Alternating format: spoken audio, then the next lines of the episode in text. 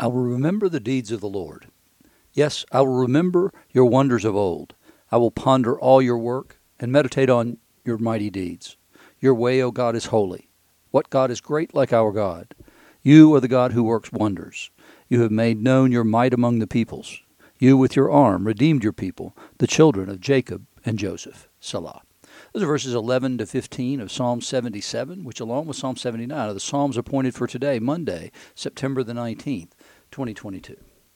You're listening to Faith Seeking Understanding, and I'm your host, John Green. We are continuing our look today at the book of Esther. I'm going to have to give you a little bit of background on it because we missed the day yesterday because I don't do a Sunday daily podcast, only a Sunday um, Sunday podcast. and then we're going to be in Luke's Gospel today, uh, chapter 3, verses 1 to 14, still in the book of the Acts of the Apostles, chapter 18, 1 to 11.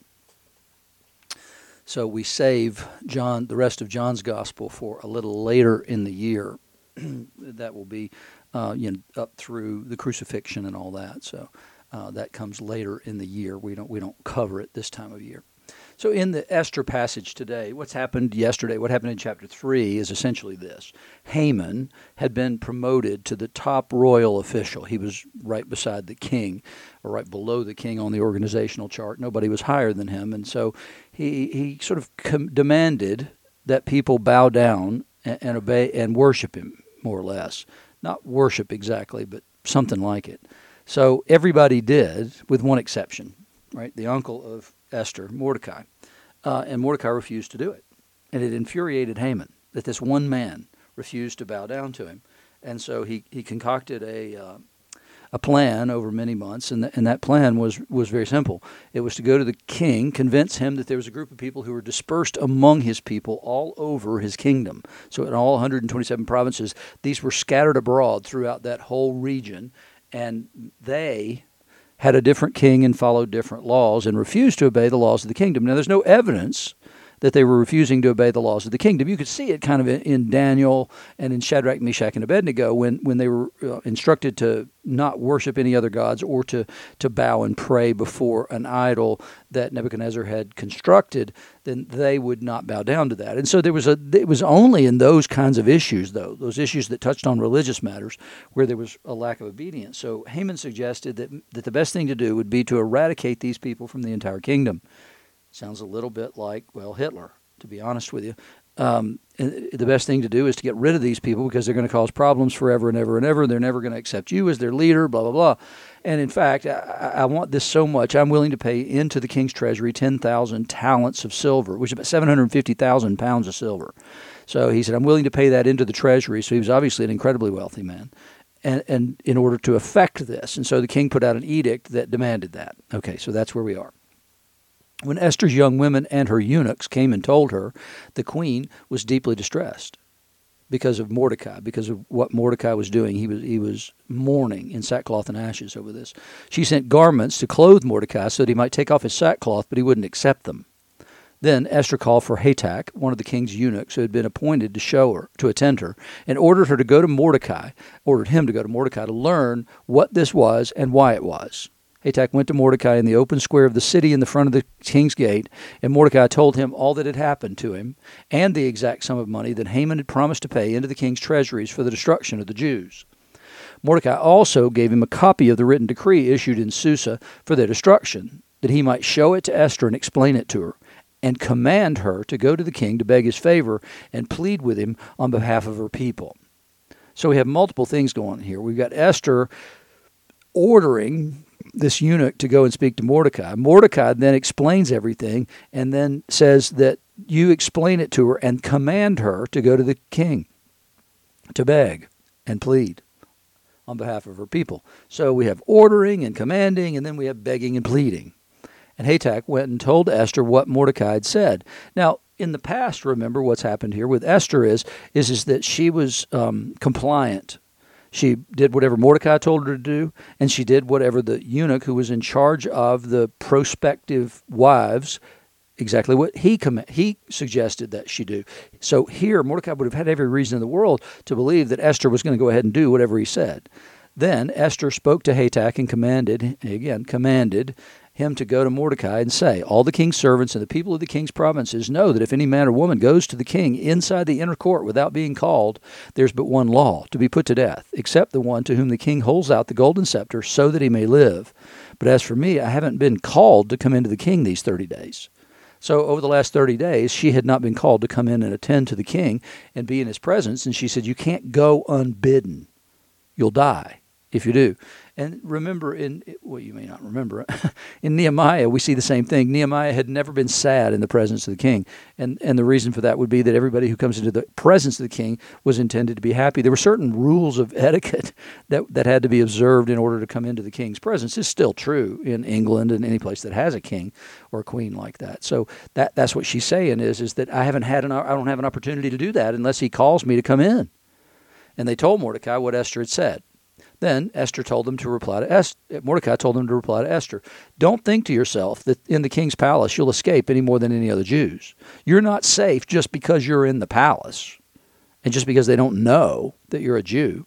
For if you keep silent at this time, relief and deliverance will rise from the Jews from another place, but you and your father's house will perish. So he's sort of speaking prophetically and saying, if you don't do something, it's God's will. This is what he believes, obviously. It's God's will that something will happen that, that will be delivered. It's, it, God's, God's plan is not for the Jews to be destroyed in this way. And if you don't act, somebody else will. And you know what? Then God will come after you and your fam- father's house.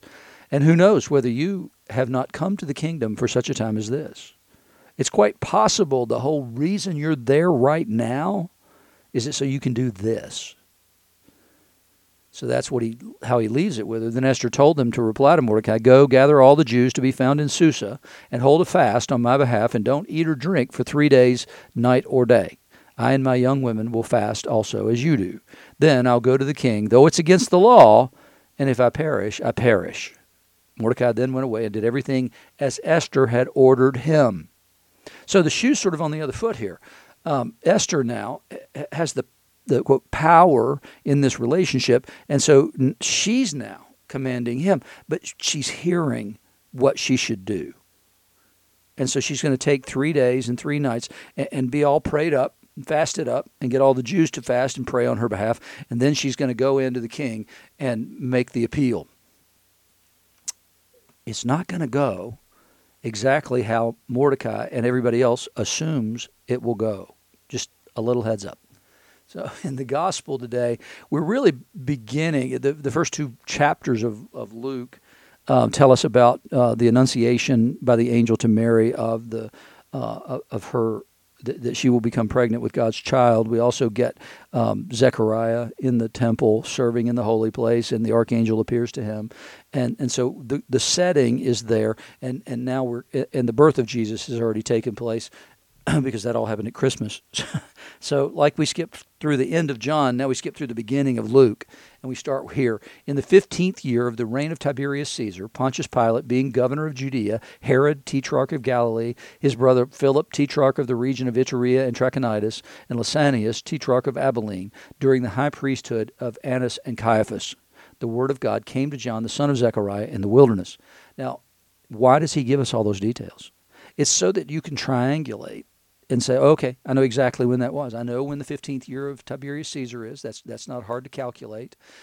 Uh, and this was the so John's given us all the historical references we need to be able to figure this out. And, and, Luke is, I'm sorry, and, and, part of the reason he's doing it is to authenticate everything. He, he Luke is trying to give um, a, a forensic account of everything, and so he's going to be precise in certain ways. And one of the ways he's going to be precise is to, to give us exactly the historical setting, and, and he's going to point to all the people who would have any kind of influence over this. And then it ends with this odd thing about during the high priesthood of Annas and Caiaphas.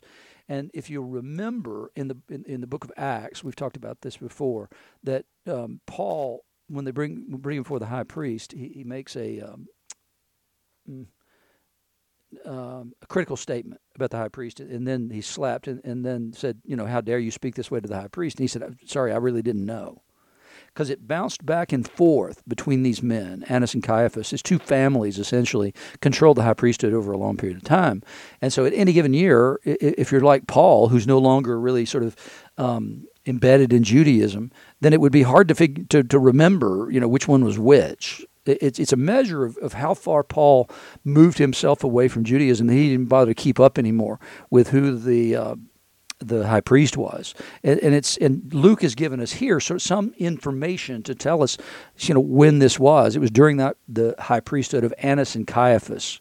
So I'm not sure whether Luke knew who was in this particular year, but he did know who the Caesar was. He knew who the governor was, and the tetrarch of Galilee, also the other tetrarchs, and they they were brothers, Herod, Philip, and Lysanias were all brothers. They were all family. So uh, all these people are, are a way of triangulating points in time. And this is true for people who are not Jews or Christians, and we presume that to be true of Theophilus, assuming that Theophilus is an actual person, because that's who both the Gospel and the book of Acts are addressed to as this Theophilus. It means God lover, or lover of God, however you want to say it and so he's he's he's giving the, uh, this person sort of the the temporal as well as the Jewish points of contact that you could triangulate the time. So the word of God came to John, the son of Zebedee, Zechariah, in the wilderness, and he went into the region around the Jordan, proclaiming a baptism of repentance for the forgiveness of sins, as is written in the book of the words of Isaiah the prophet. Quote, the one, voice of one crying in the wilderness, Prepare the way of the Lord, make his paths straight. Every valley shall be filled, and every mountain and hill shall be made low. And the crooked shall become straight, and the rough places shall become level ways, and all flesh shall see the salvation of God. So this is a prophecy of Isaiah, and, and what Luke is telling us is, is that John, John's work is in fulfillment of the prophecy that we just read from Isaiah. And that prophecy, what it, what it is, is it's, it's what would be done to prepare the way for the coming of a king. You, you would make the way as straight as possible and make it as flat as possible for them to come in. There would be no obstruction for the king to come into his kingdom. And that's exactly what John's doing, but John's doing it by way of preparing a people to greet him. Him, the king, not him, John. but it's, it, for instance, this was done in America.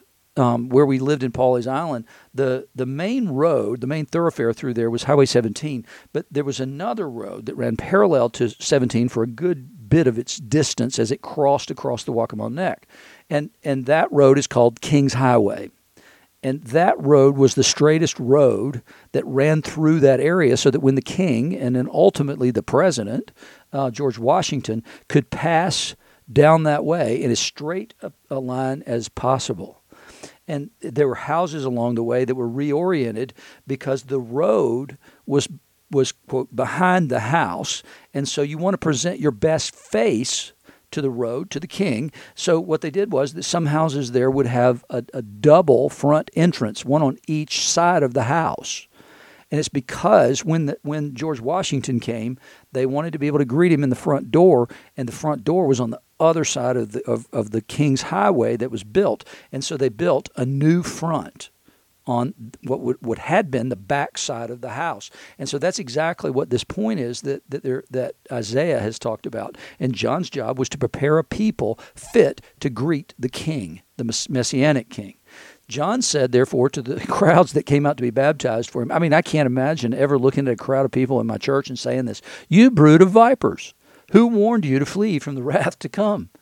Bear fruits in keeping with repentance. And don't begin to say to yourselves, We have Abraham as our father, for I tell you, God's able from these stones to raise up children for Abraham. Even now the axe is laid to the root of the trees. Every tree, therefore, that does not bear good fruit is cut down and thrown into the fire.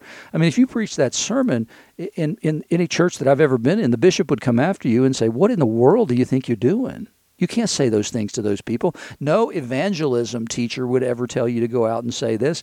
You know, Turner burn is not something that, that anybody wants to be caught preaching, right? Because, well, it just doesn't sound right, but it's true.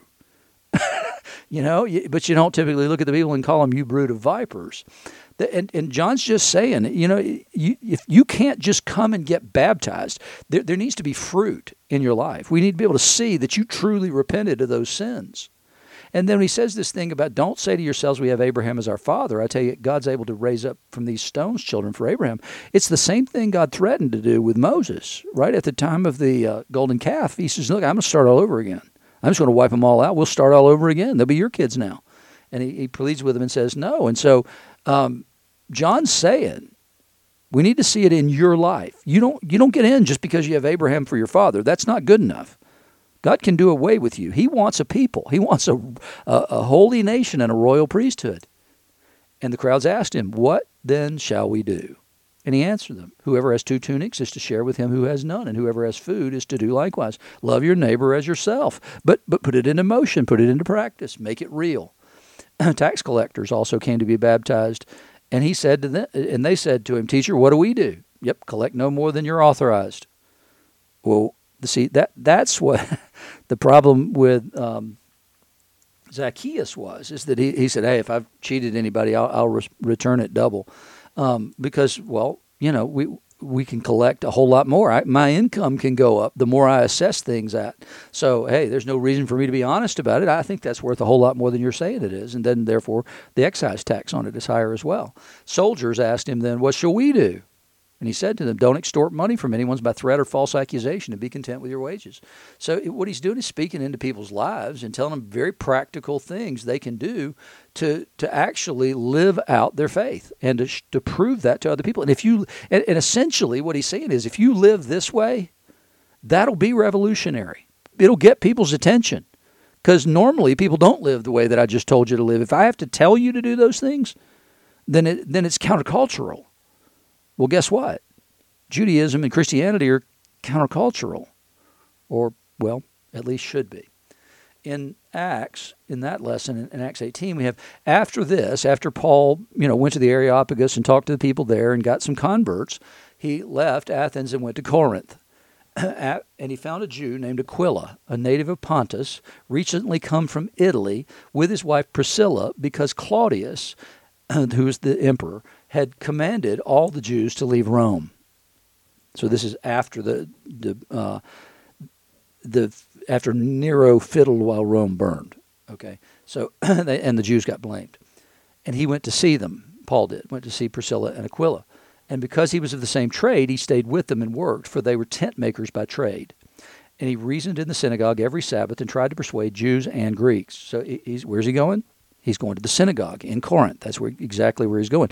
Now, Corinth was an idol making factory. It, it, was a place of, of deep idolatry, and so there there were almost everything could be worshipped in Corinth. But so he's going to the synagogue every Sabbath to try and persuade Jews and Greeks. But since he's also working with them, then then you can guess that Paul, there's no way in the world Paul is not speaking about Jesus while he's at work. So when Timothy and Silas arrived from Macedonia, Paul was occupied with the word, testifying to the Jews that the Christ was Jesus, testifying to the Jews. And when they opposed and reviled him, he shook out his garments and said to them, Your blood be on your own heads. I'm innocent. From now on, I'll go to the Gentiles. So, what does that mean about this? You know, your blood be on your own heads. I'm innocent. Well, remember that in Ezekiel, for instance, Ezekiel is told, and so is Isaiah actually, but but not as clearly, I don't think, that they're both told one thing: nobody's going to listen to you. That you, but but your job is to go and talk anyway. Your, your job is to go and tell them they need to repent that God is angry. Nobody's going to hear you. It, Jeremiah, same deal. None of this is going to go well for you. But with Ezekiel, what he's told specifically is if I send you to somebody and you don't go, and they die in your sins, they, in their sins, you're going to die too for their sins because you failed to go and tell them the truth. I, I don't. God never says this to us, but we should feel that. With our non-Christian friends, we need to feel the reality of that. That if somebody dies in their sins, because hell is real, judgment is real, hell is real. If somebody dies in their sins and ends up in hell, and, and we had an opportunity then we should feel great grief, incredible grief over the fact that we did not share the gospel with somebody because we don't know how God would have dealt with that person. Now, ultimately, whether they, they believe it or not is completely up to them. It's not up to you. It's the Holy Spirit's job to convict a person of sin. It's your job to speak the truth in love. so here, that's what Paul's saying. He says, Look, I did my job. I told you. I warned you. So it's on you, not me because I did my job. and he left there and went to the house of a man called Titius Justus, a worshiper of God. So he would have been a proselyte. Uh, he would he would not have been a Jew. His house was next door to the synagogue. So instead of going to the synagogue now, he just goes next door to Titius Justus's house. Crispus, the ruler of the synagogue, believed in the Lord, together with his entire household. And many of the Corinthians, hearing Paul, believed and were baptized. And the Lord said to Paul one night in a vision, Don't be afraid, but go on speaking and don't be silent, for I'm with you, and no one will attack you to harm you, for I have many in this city who are my people. And he stayed a year and six months teaching the word of God among them. So Paul stays 18 months there because God said, I've got a bunch of people here. There's a great harvest ready here in Corinth uh, for you. If you'll if you'll be faithful and do this, and you don't have anything to worry about, I'm not going to let anybody touch you to harm you. So Paul stayed. He believed the Lord and he stayed in that place. And it's always the case that we need to constantly be listening to the Lord, to trust in Him, to believe in Him, and to share the truth with anybody who comes into our path, just like John did, just like Paul did. And need to speak the truth in love, but we always need to be speaking the truth. That's the reason Christians, we should always be talking about the Lord. I'm not claiming to be really good at that. I'm saying to you, th- this is what we have to be better at. It's starting right here with John. Um, in the uh, in that Esther le- lesson, what we see is a transition in this young woman from being uh, sort of under authority for men to now beginning to come under the authority of God.